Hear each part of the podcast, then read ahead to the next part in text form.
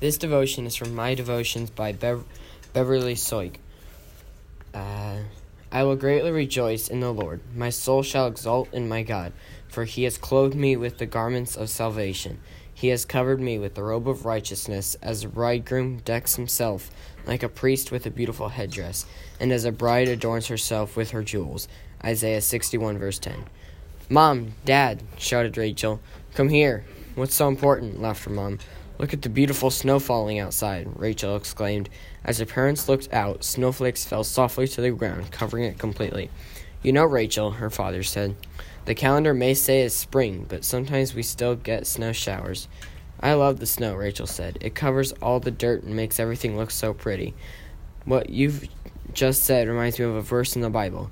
It talks about God covering us with robes of righteousness, her father replied. Christ's death on the cross took care of all our sins. Instead of being dirty with sin, we're now covered with the robe of his righteousness. What color is my robe? asked Rachel. Revelation talks about the multitude wearing robes of white. I think of my robe of righteousness as white, just like the snow you love so much, her father said as he grinned at her. Once the snow is melted, the grass will start to turn green and grow, her mom said. Just as in Christ, the Holy Spirit helps us grow in faith. That's right, said her dad. Without the Holy Spirit living in us, our faith would die, and so would we. I hope the snow doesn't melt too quickly, replied Rachel. I'd love to build one more snowman.